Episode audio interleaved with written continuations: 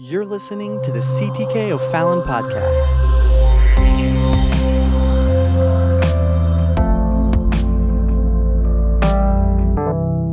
Luke chapter 17, verse 11.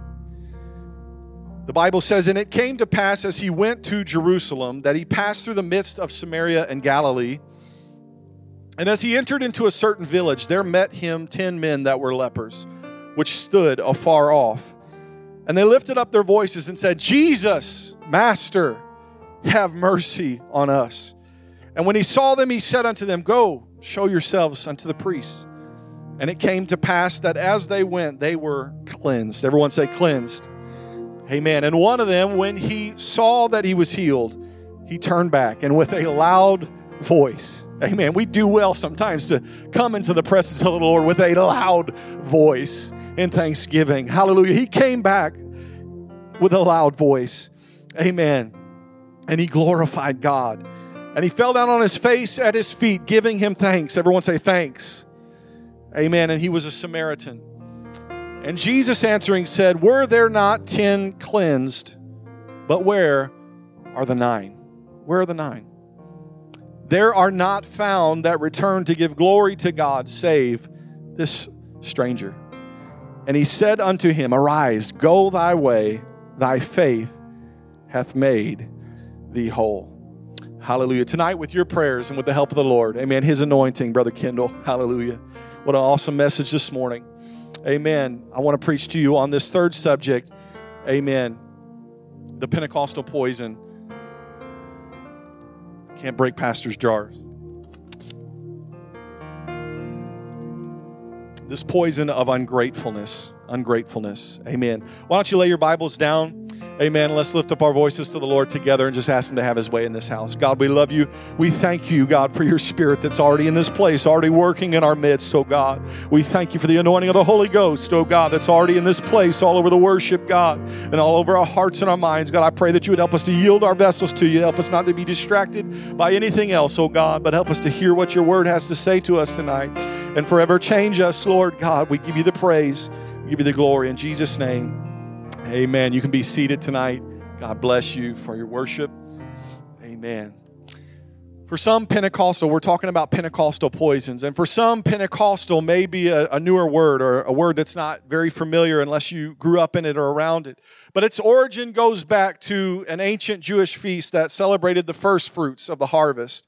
They celebrated God's provision and his blessing with a feast that occurred on the 50th day after the Passover. And for Christians today, for us here in this house, it's the birth of the church that it marks, it's the outpouring of the Holy Ghost that it marks. Amen. And we celebrate the new birth salvation. It was in Acts chapter 2 that we re- reread, we read that when the day of Pentecost was fully come, amen, they were all in one accord, in one mind when it was first poured out. Amen. Jesus had instructed them to go to Jerusalem and wait and tarry until, amen, the Holy Ghost would be poured out. And so, in obedience, that 120 that were gathered in the upper room, they were there, amen, in one accord when suddenly the Bible says the Spirit filled them. Amen. Do you remember the day that you received the baptism of the Holy Ghost for the first time? Amen. Do you remember that moment? Hallelujah. And the change that took place in your life. Amen. I'll never forget coming home from church camp different, feeling different, feeling that, that uh, peace of God that the Holy Ghost brings. Amen. But you can search the world over. Amen and find nothing like the power of Pentecost in your life. Do you believe that tonight? Pentecost, it's life changing, it's an eternity altering experience, and it's our way of life. And what wonderful services, as I was thinking about this, that we've been having lately uh, with so many being baptized with the Holy Ghost. Hungry hearts are being filled. God will fill the hungry. If you're hungry, amen, He will fill you. And if you're thirsty, He will give you drink. Amen. But I'm so thankful that His promises for whosoever will. Amen. I'm thankful that this Pentecostal blessing is available for you and for me.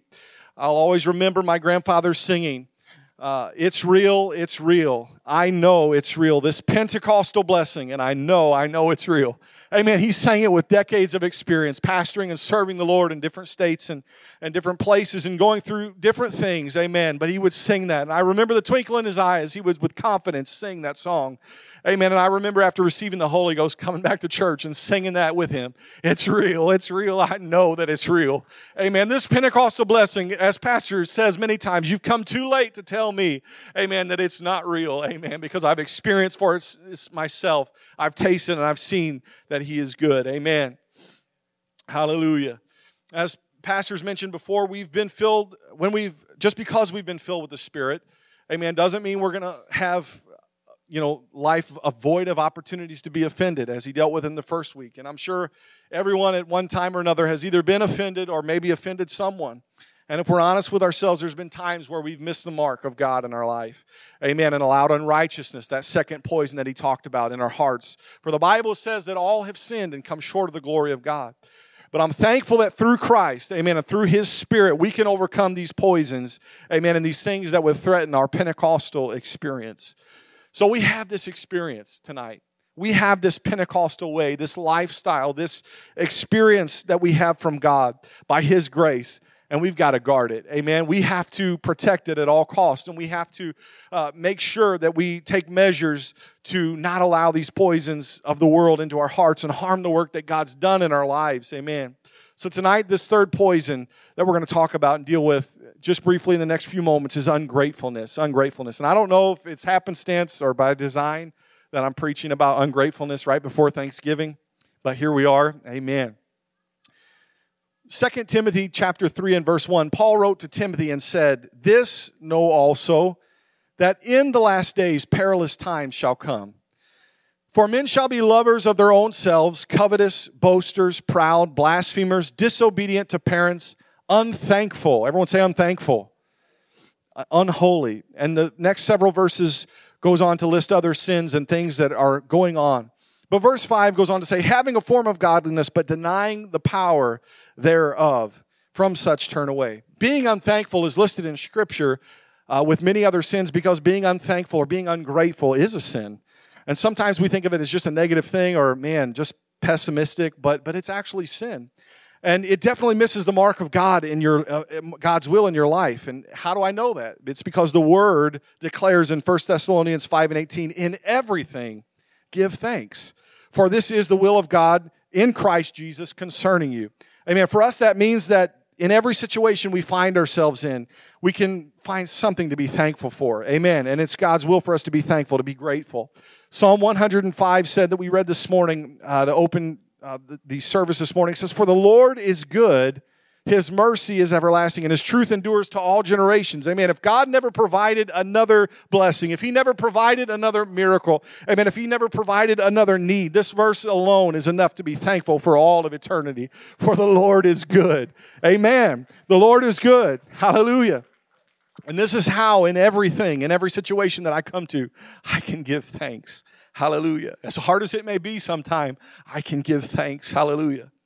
Being grateful is also how he desires us to enter into his presence.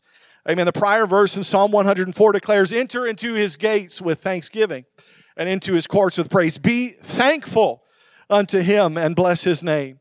Amen. Too often I fear that we enter into his presence only with petition and then just give a little thanks at the end of our laundry list of prayer needs. But don't let it be so. Don't let it be said of you.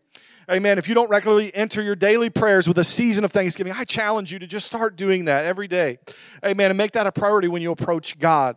Amen. You might start by thanking God for a couple of things. Have you ever been there in your life? You say, Lord, I thank you for my house. God, I thank you for my car. And it's not long, and maybe 30 minutes or maybe an hour later, you're still thanking God for the blessings in your life. Amen. It will revolutionize your life and your prayer life if you will just begin to be grateful and be thankful and approach Him with thanksgiving. Amen. I wonder if we can just thank the Lord right now all over this house. Thank you, Lord Jesus, for your blessing. Thank you, Lord Jesus, for your provision. And thank you, Lord, for your word. Hallelujah. So, in the Gospel of Luke, we read in our text that Jesus was traveling to Jerusalem and he was in the frontier country between Samaria and Galilee when he came to a certain village. And when Christ entered the village, a group of men who were standing afar off, they cried out to him, Amen, to, to Christ, to the healer, to the great physician. They were looking for mercy. Amen. They were looking for a touch from the Master, the one that they had heard about. And they heard he was a healer. They heard he was a miracle worker, as we sang about tonight. And they were truly in need of such a miracle. Amen. Hallelujah. In the ancient world, leprosy was a very disabling, disfiguring, terrible disease that caused them to be cut off amen, from their spouses, their children, and they were relegated to communing, communing only with other lepers. And so there's no doubt in my mind that when they saw Jesus, they longed for one thing, and that was to be healed. So the Bible says, and they lift up their voices and said, Jesus, Master, have mercy on us.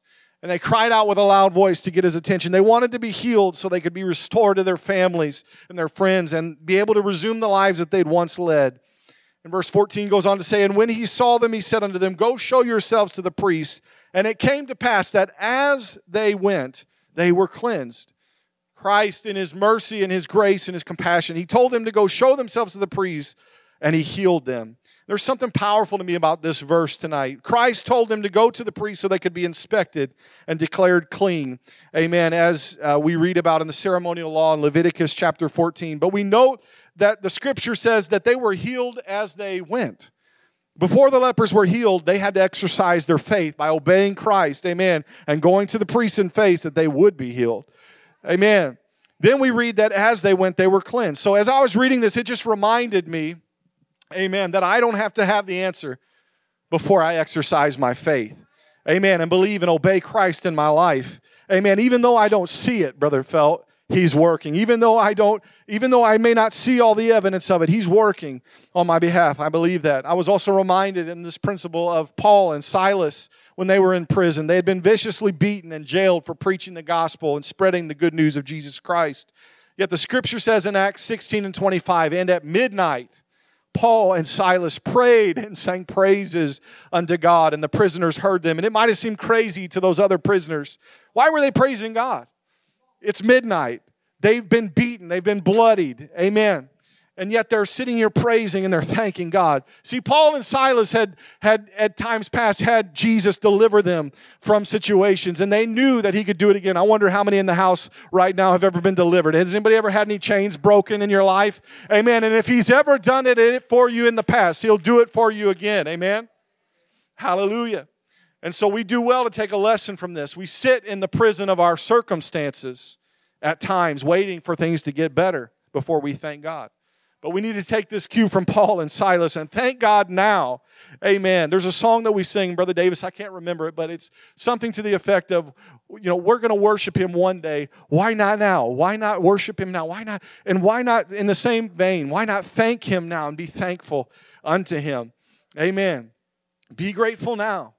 There's a lie of the devil that you cannot be grateful unless everything is going well. But don't buy into that lie. Regardless of my situation in life, God is still worthy, amen, of glory and honor, and He's still worthy of my praise. Hallelujah.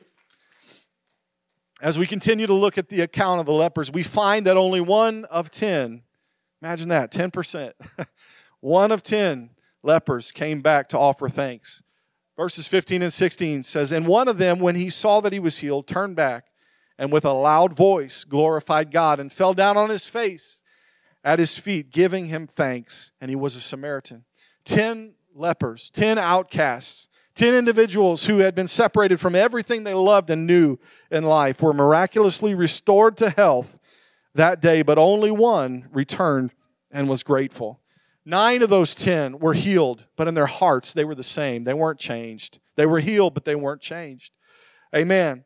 Only one amen, took the opportunity to come back and be grateful. Ten were healed, but I believe only one was truly made whole. For he came back to Christ not only to offer thanksgiving, amen, but he came back with a revelation of who God was. Amen. This was Messiah. This was God manifest in flesh. Amen. This was the author of his cure. Amen. He wasn't just coming back to say thank you, although that was part of it, but he was coming back to worship Christ as Lord and Savior. Sometimes we are quick to receive healings blessings, but maybe a little slow to praise and thank God for the needs that He provides in our life. There are many in this world who receive the mercy of God. Perhaps, you know, every day His mercies are new. and there's many that receive the mercy of God, but perhaps few that truly return to thank Him for it. And that convicted me when I began to think about this. There's, there's few, perhaps few, that may return to truly thank Him with a heart of thanksgiving. I don't want that to be said of me tonight, amen. But I want to live my life, amen, filled with gratefulness and thanksgiving before God and before man as a testimony of God's goodness in my life, amen. Ungratefulness is sin, and it's a poison that can produce many awful things in our lives. And so, yes, ungratefulness, just like any other sin, can take you farther than you ever wanted to go and cost you more than you ever wanted to pay. Amen. And I'm not presenting an exhaustive list here tonight, but just four things in the remaining moments for us to consider. Amen. The first of which is this, and these are this the poison, what the poison of ungratefulness can do in your life. The first one is disconnection from God. When we're ungrateful, amen, it leads to a disconnection from God. The prophet Isaiah said in chapter 59 and 2, But your iniquities have separated between you and your God, and your sins have hid his face from you, that he will not hear. Sin, it always divides, it always destroys. And when it is finished, the Bible says it brings forth death. The sin of ungratefulness certainly separates and disconnects you from God. Amen. Because you cannot be having this attitude of thanksgiving and this attitude of gratefulness and still um, be um, you know, disconnected from Him. So I, I believe it's a torturous experience for people that that that believe in God. Amen. They they go to church, they go through the motions, amen, but don't have this gratefulness in their life and they don't they don't ever pray or connect with God because of this ungratefulness. If you've ever felt low or you've ever felt down and depressed, perhaps you're there right now and and and really all that you need is a revival of gratefulness in your life. Amen. To change that around.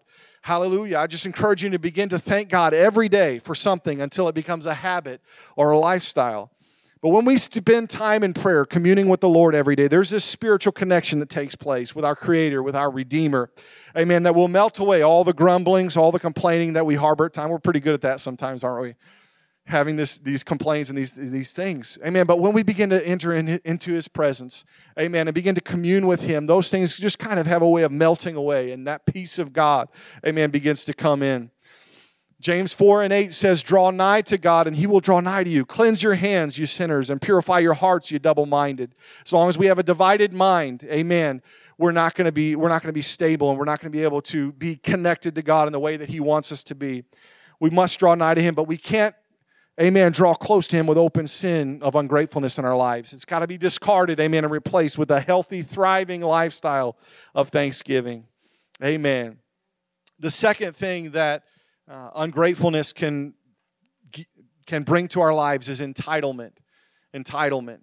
Another effect of it uh, is that when we're ungrateful, things that are gifts from God, the blessings of God that are in our lives every day, we can start to take those for granted. We can start to see those as a right and not a gift that it is. And if we're not careful, we can become so familiar with the sacred, amen, that we take this Pentecostal experience for granted.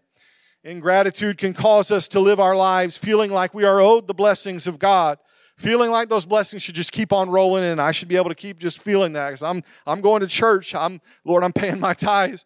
Those things should just keep coming. But the more familiar you are with God's blessings, the more you can take them for granted if you don't make gratitude a daily practice in your walk with God. Entitlement is ruining lives in the societies the world over.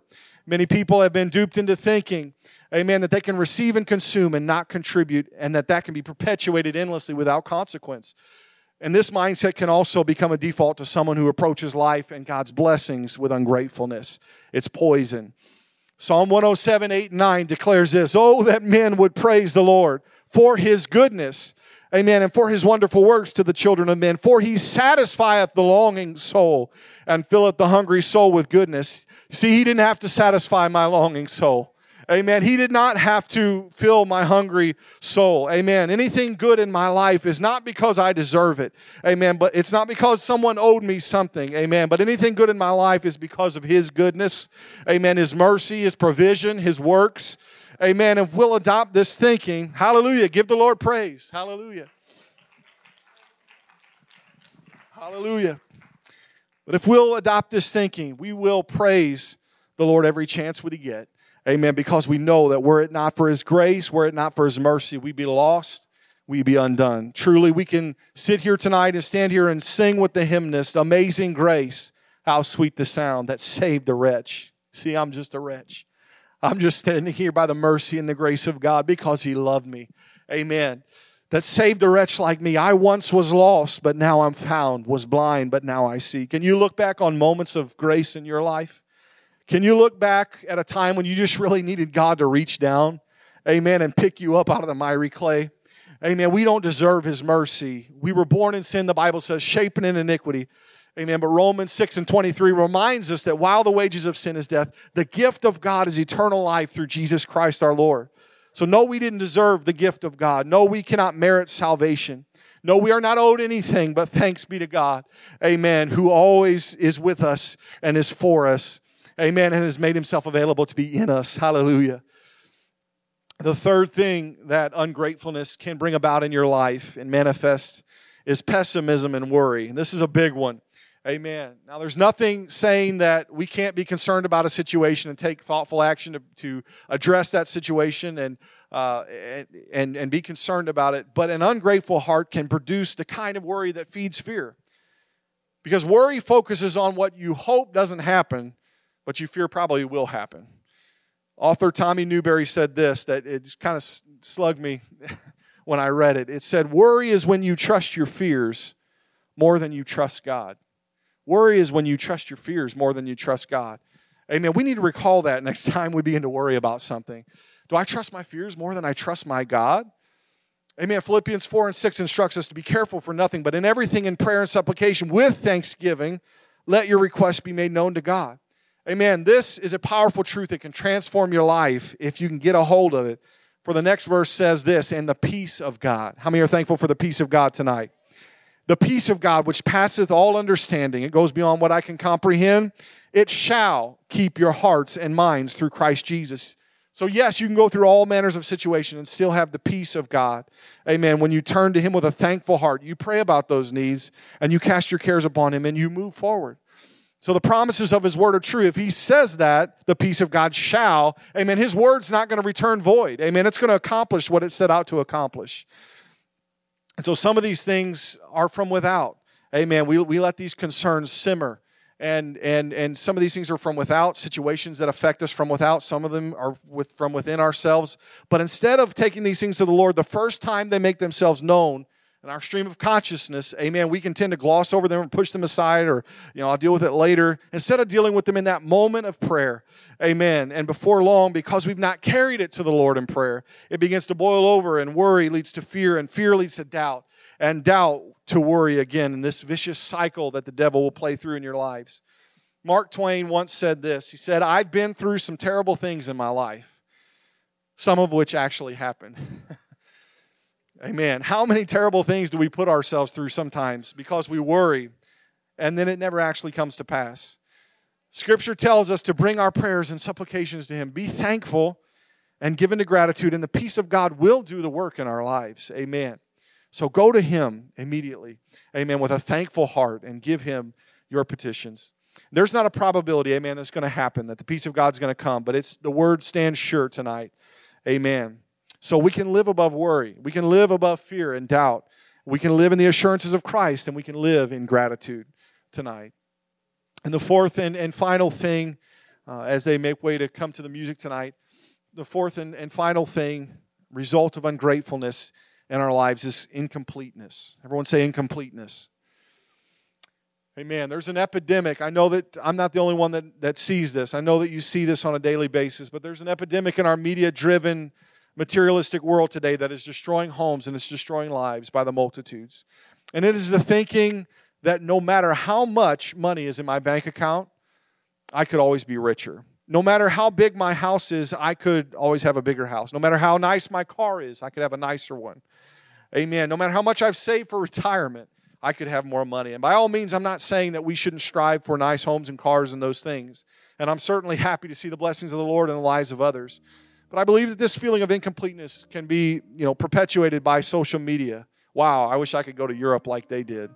I wish I could make an apple pie like she can. I wish I could decorate my home like they do.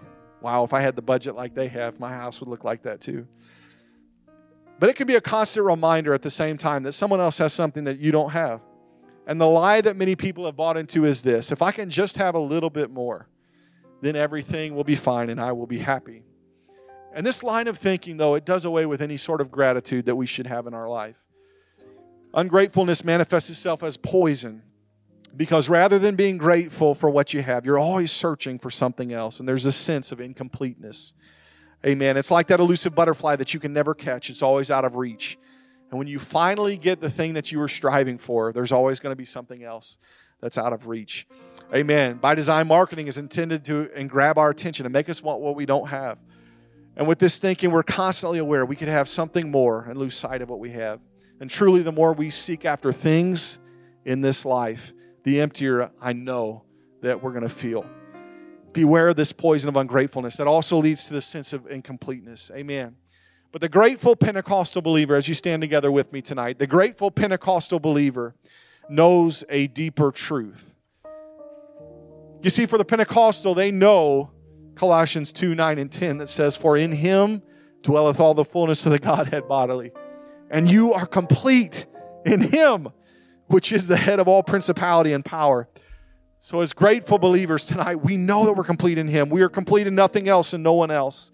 And it's a trick of the devil to get us to think that we're not complete in Christ and cause us to go looking in the world for things that will bring us wholeness. But I don't want to gain this whole world and lose my soul. I don't want to gain the whole world and lose my soul. It's not worth it. It's Christ that makes us complete. And it's when we're grateful to God that we realize we have more than enough in every aspect of our lives through Jesus Christ. Is He your everything tonight? Is He your all? Amen. He's all I need. He's everything that I need. Everything that I could ever want in life, I can find it in Jesus Christ. Amen. Don't let this poison destroy your life, this poison of ungratefulness. Don't let it destroy your life. And never forget that gratitude is a choice. The lepers had a choice that day. One of them made, I believe, the right decision. Amen.